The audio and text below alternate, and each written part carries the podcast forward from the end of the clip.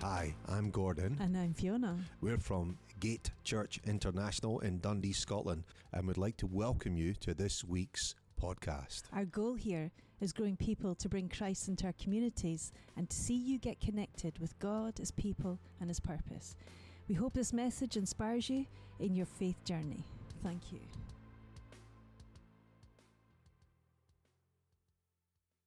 We're continuing our series on Limitless, and today we're going to look at limitless faith. And can you put the PowerPoint up, please?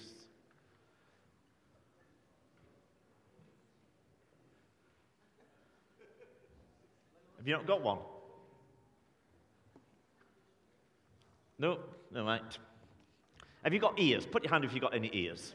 Right, so we can manage fine. Right, limitless faith. Let me start with a question, a very easy question. What are you going to base your whole life on? Are you going to base it on the, the wisdom of the world or on faith in Jesus Christ? Right.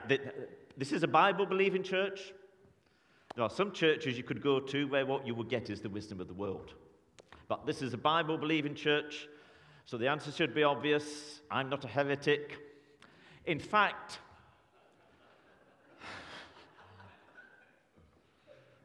in fact, it's my 40th birthday later this year. I'm just looking for the reaction on your faces. so there's something wrong here. Or, or perhaps some of you are thinking, he's not that old. or is that another delusion gone down the drain? Never mind. It will be 40 years. Oh, we have got. Well done. You go, you on to the next slide. It's got the questions on it. It will be 40 years on November 22nd, 10 past 11, in Merton College, Oxford, when I knelt down on my knees and gave my life to Jesus. Before, Uh, For several years before that, I'd been an atheist, loving to argue against Christians and with, with Christians and against Christians.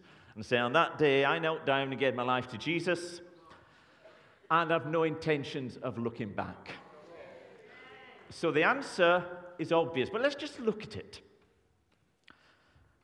Let's look at the wisdom of the world, which is essentially atheistic, humanistic. What does it tell us? What does it tell us about why we're here, who we are, what we're here for?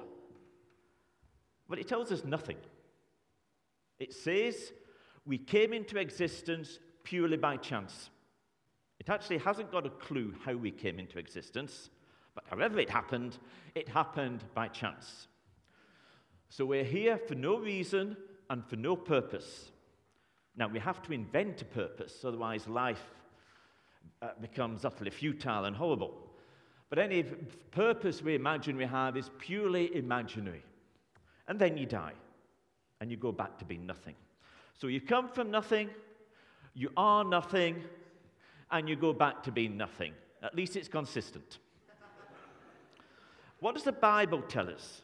What does Jesus tell us? Well, it tells us this. This is very wobbly. It tells us that we were created on purpose. And Eileen, the stuff that you shared earlier, you've no idea how closely it ties in with what I'm going to be preaching about this morning. It tells us we were created on purpose, a deliberate act of God. We were created for a purpose. And we were created in the image of God out of the love of God. Now, we rebelled against God. We said, God, we don't need you. We can manage fine without you. And that proved to be a complete disaster. What did God do? It says, God so loved the world that he sent his one and only Son to die for us on the cross, that whoever believes in him might not perish but have eternal life. So that after we die, and when Jesus comes back, we'll be raised to new life.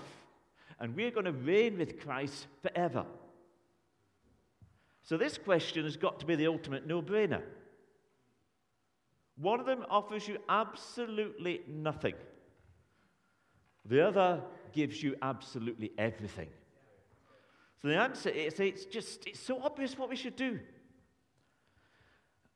But it's not quite that simple. It doesn't work out quite that easily, does it? So let's go into 1 Corinthians, chapter 1, verse 18 and 19. And there it says, For the word of the cross is folly to those who are perishing. But to us who are being saved, it is the power of God, for it is written, I will destroy the wisdom of the wise, and the discernment of the discerning I will thwart. The world thinks we're a bunch of numpties. You know that? Uh, who's heard of John Lennox? I know some of you have. Right. He's, he's a mathematician. Yes. He's from Oxford. Yes. He's from Northern Ireland. Eh, you get some good stuff from Northern Ireland. We've got several veritable excellent samples in this room today. You can speak to them afterwards if you want to see what good stuff you can get from Northern Ireland. He's also a Christian. And when he was quite a young academic, he uh, some meeting, uh, speaking to some Nobel Prize winner.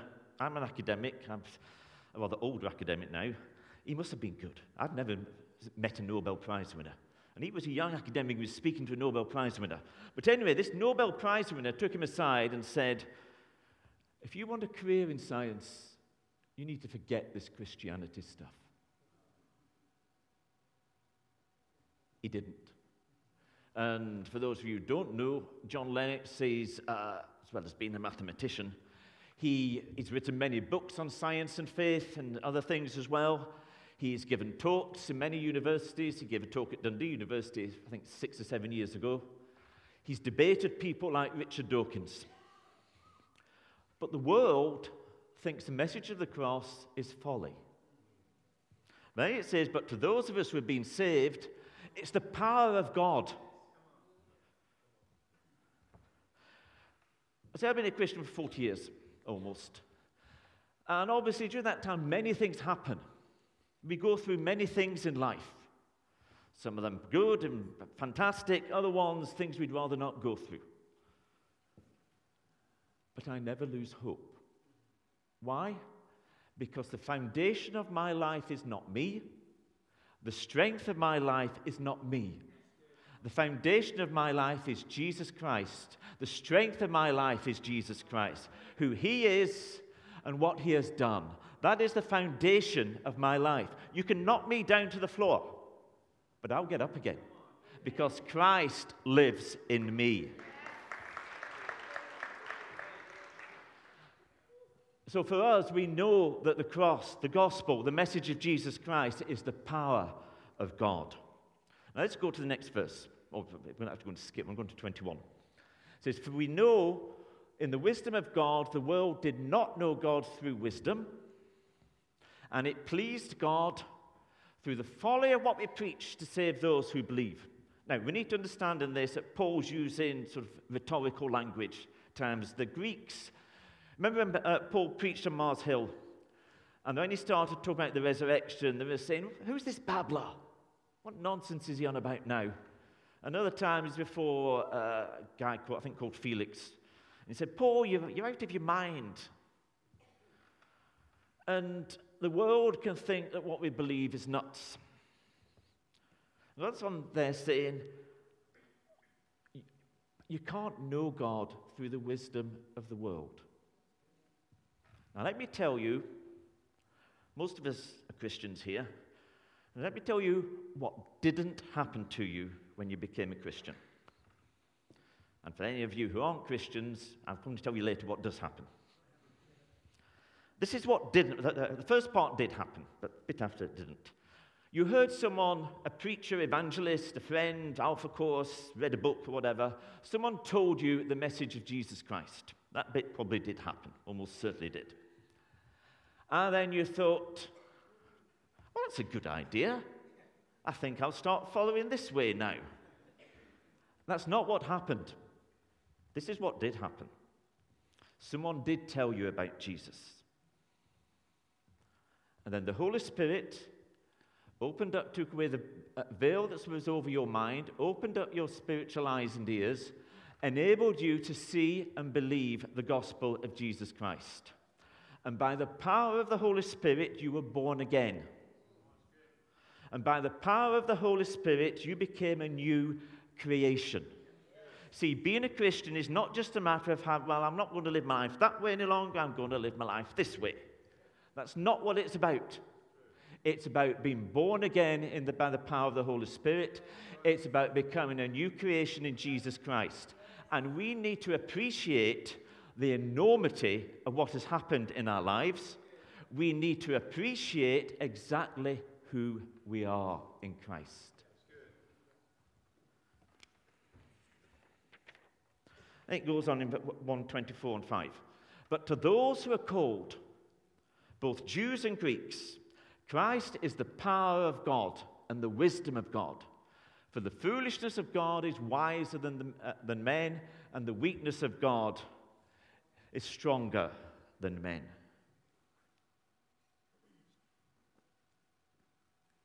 Now, first of all, just notice what it says. It says, For those who are called, both Jews and Greeks. Earlier on in this chapter, he said, the cross, uh, to the Jews, the cross is an offense, and to the Greeks, the cross is just absolute nonsense. But who gets saved here?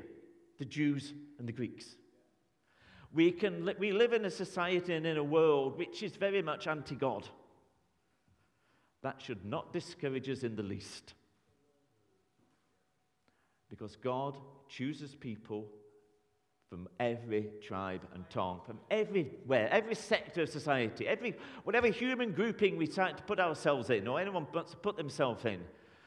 God breaks into those groups and starts taking people to be his own.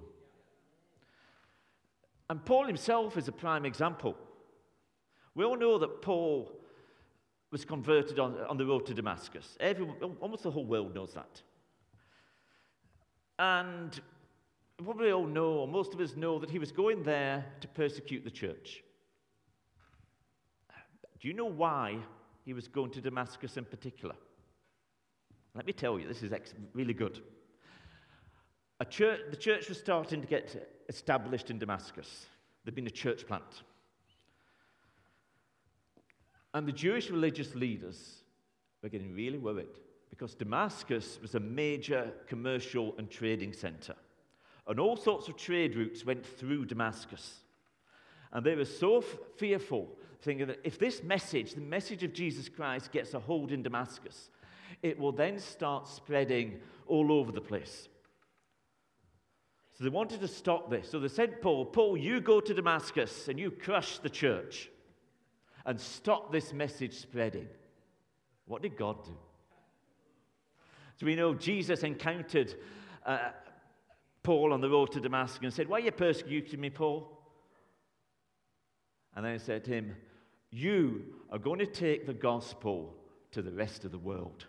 You see that? That men planned to crush and stop the gospel in Damascus. The very way, the very person they were going to use to do that was the very person who God used to impact the whole world.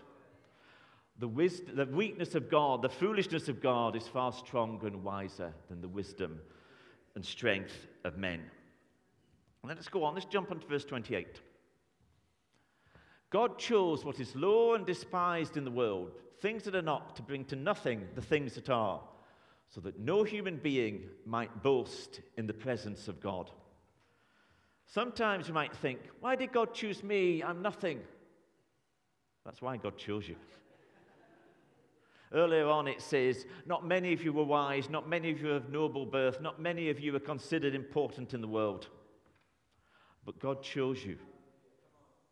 And He chose you for a purpose. Just as Eileen was, uh, was spo- uh, talking about earlier. He chose us for a purpose.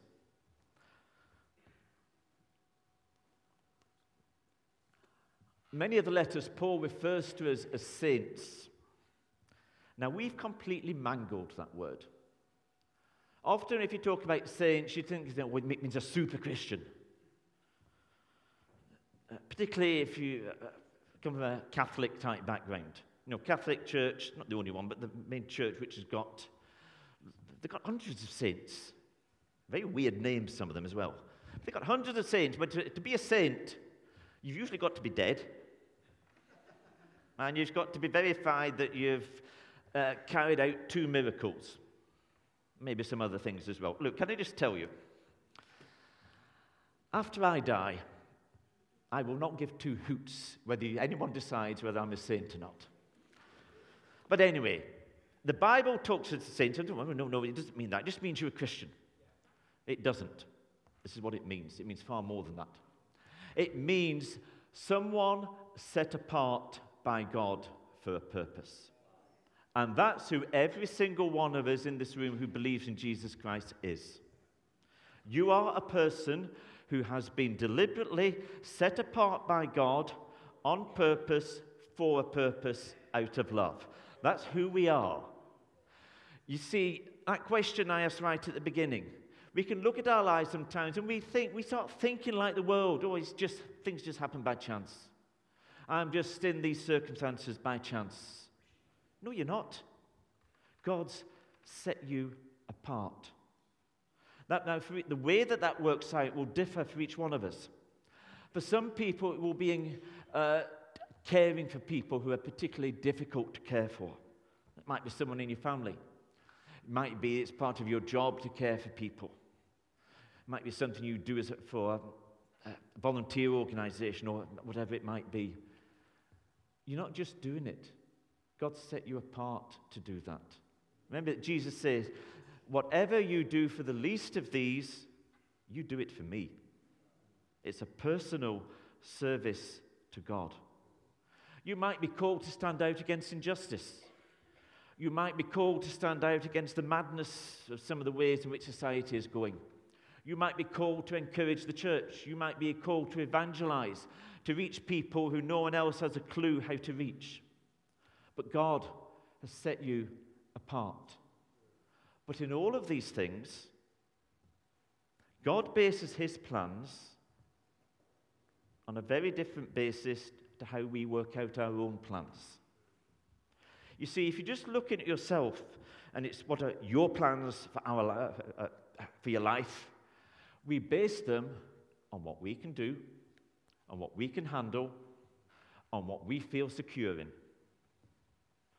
God's plans and purposes for our lives are based on what He can do through us and what He can enable us to endure.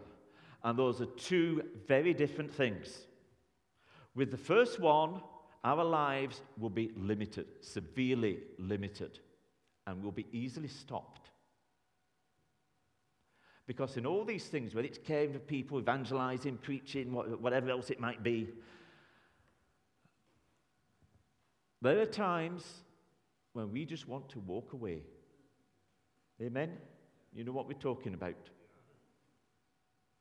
And if you basically now say, Oh, I'm, I'm just here, when you're in those circumstances, we can think, and we start thinking like the world on a worldly basis, and it's just based on what I can do, on my strength, my resources.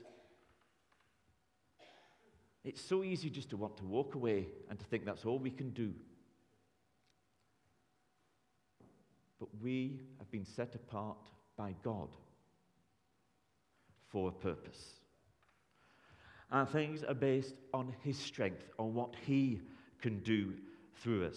And when we base our, life, our lives worked out on that basis, all limits are off. Because God can do anything through us. Right, let's go on to the next bit. It says, And because of God, you're in Christ who became to us wisdom from God, righteousness and sanctification and redemption, so that as it is written, let the one who boasts boast in the Lord. God has made us righteous. It says elsewhere, He's justified us. That means we are completely acceptable to God. When we're going through life, walking through life, you could sometimes, without Christ, you would feel, you can feel that God's against you. But because of Christ, we are completely accepted by God. Now, just think about why that's so important. Who knows what it's like to be in the doghouse? Come on, every husband should have the hand up. In fact, I'm so used to being in the, do- in the doghouse, I sometimes refer to our house as the kennel.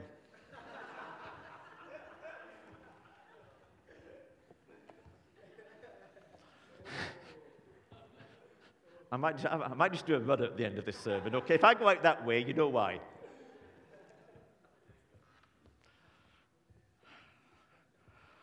Where was I going with this? it's all because of God. So we have this wisdom. We have that. Our lives are based on what God can do.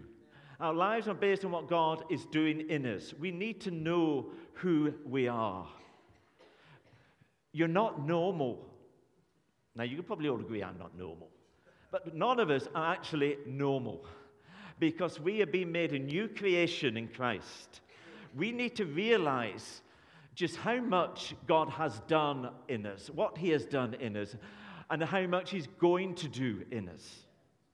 You know, I talked about the difficult times. Can I give you a prayer which I've found to be extremely powerful? Now, just before you start thinking I'm super holy, those of you who know me know I'm not. When I'm in one of these situations, I usually spend several months praying, God, get me out of this. Okay? It takes me several months to get to the point at which I'm going to pray that, tell you this prayer. And finally, I get to a point where I realize God's not going to answer it and God's not listening. I ask, well, this is a prayer, and then suddenly everything changes. I pray, God, don't take me out of these circumstances until everything you want to achieve in me and everything you want to achieve through me has been fulfilled. And at the moment I pray that prayer, it is amazing how different things become. How different I become. Because from that point on, before that, my life's been based on me. After that, it's been based on Jesus. And that changes everything. So let's go into chapter 2. We're not going through the whole book of 1 Corinthians, just in case anyone's getting that this is a limitless sermon. Those of you who have any interest in cricket, which uh, I know Scotland, probably not many of you do, but there used to be a time, you know, a test match is five days. Some of you might actually know that. It might seem to go on longer, but it's actually five days. There was a time when they had what they were called timeless tests. They just carried on until someone won. If it took 10 days to do it, they just, well, that was fine. But this is not a timeless sermon. So, Paul he says here, For I decided to know nothing among you except Christ and Him crucified. And I was, I was with you in weakness and fear and trembling. My speech and my message were not in implausible words of wisdom, but in a demonstration of the Spirit and of power, that your faith might not rest in the wisdom of men, but in the power of God. Now, the Greeks were keen on philosophy you know about people like Plato and Aristotle. They'd been dead for about 400 years or so by this point. But they, they had lots of people coming in, uh, coming in uh, philosophers of various sorts, giving uh, TED talks of the day. People like Jordan Peterson, and they get vast crowds. And they, and they used rhetoric. They were very clever speakers, and would people, I guess, pay money to them or to, to listen to them. And Paul says this I came not relying on any human wisdom, but I came relying on nothing but Christ and Him crucified. You see, why do we do what we do? I'll tell you why I preach. I want to see lives changed. That's the reason I do it. But I can't change anybody's life. Only God can. God is the one who changes lives, but He involves us in the work that He's doing.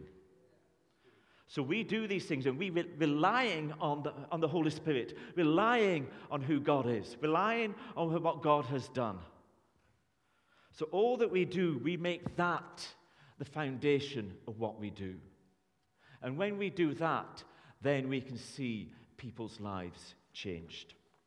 Then he goes on in a couple of verses later.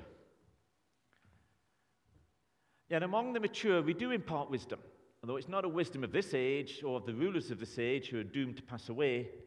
None of the rulers of this age understood it, for if they had, they would not have crucified the Lord of glory. I mean, Paul has been talking a lot about putting things in, oh, we're preaching foolishness. He's just doing that sort of for rhetorical reasons, contrasting it with the Greeks who were saying, oh, he's just talking nonsense here. Yes, more sin, yes, but this nonsense changes lives. We say, actually, it is wisdom. I used to get annoyed. I still get annoyed about lots of things, but I, I used to get annoyed. People would think, say, was it for intellectual reasons or some special argument that you became a Christian? I used to get really annoyed when people asked that. It had nothing to do with it. I became Christian because I had an encounter with Jesus Christ. But I didn't stop thinking. And I could tell you that the gospel, the Bible, makes more sense of life than anything else. There's, it's, sometimes people talk about faith as be, believing something when there's no evidence for it. They haven't got a clue. The historical evidence for the Bible, the historical evidence for the resurrection, uh, if you look at Christianity on a philosophical basis, if you look at the Bible on a scientific basis, sociological, psychological basis, any logical basis you like, it makes more sense than anything else of the world. And look what he says there. He says, but it's not based on the wisdom of this world or the rulers of this age who are doomed to pass away. Jesus walked this planet 2,000 years ago. There've been many empires Many kingdoms around since then. Do you know what's happened to them all? They've all collapsed. Obviously, there's one or two still around today because they haven't been around long enough. They'll collapse.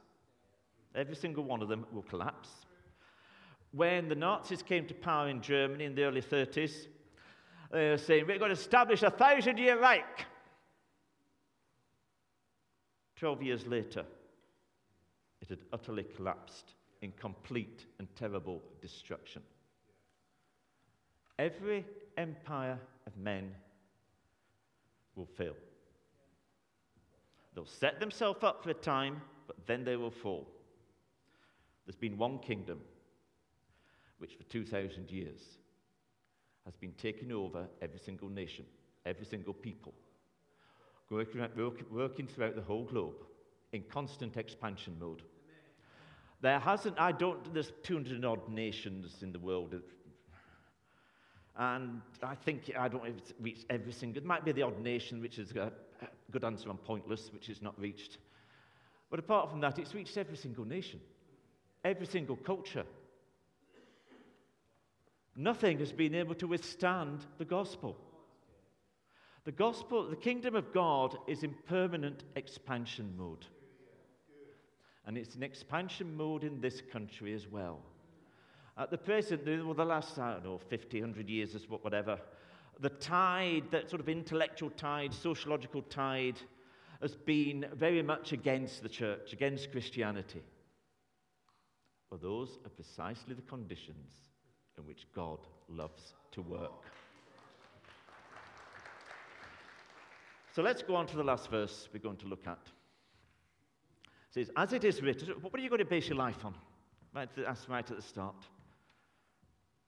It says, As it is written, no eye has seen, no ear has heard, nor the heart of man understood what God has prepared for those who love him.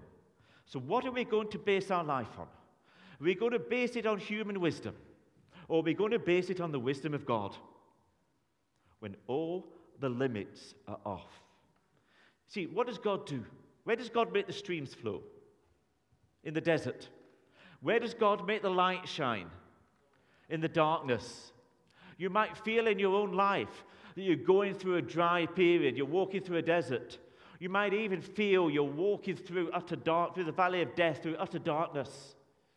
God makes his light shine in the darkness.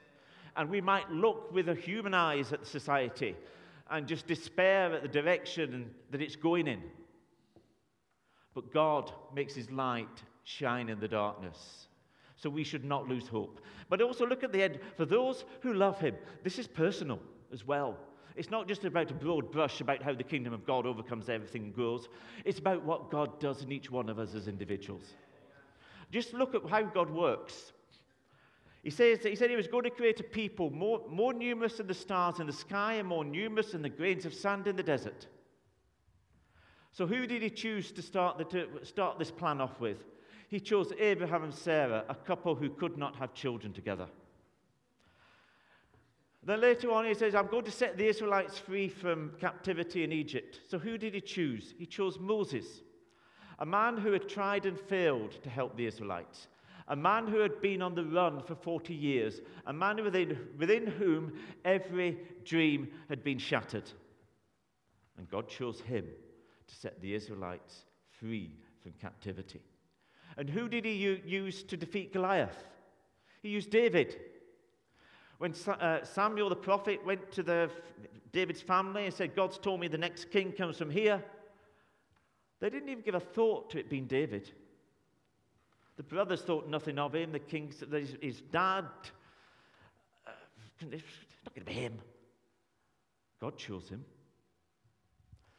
Many years later, many of the Israelites were in exile and they were threatened with genocide. And who did God choose to work through to, to uh, rescue them from that situation? He chose Esther. And she had to enter a beauty contest. Don't know what the Me Too movement would make of that. But see, God, we need to base our life on God. Because when it's based on us, it's just so limited, and defeat is the. It's, defeat's the only option in the end, if you're going to die. With God, there are no limits to what can happen. Does it matter how much failure there might have been in your life up to this point? When God gets involved, everything changes. Let's stand and pray.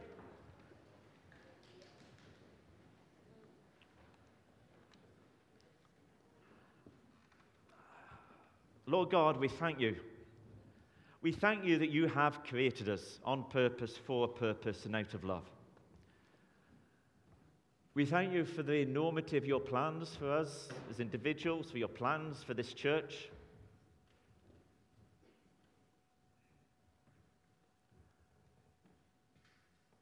Lord, may we base our life on who you are, on what you've done. May we follow you. May we follow in your footsteps. May we walk in step with the Holy Spirit. And Lord, we thank you for all that you are going to do in this nation. In Jesus' name, amen.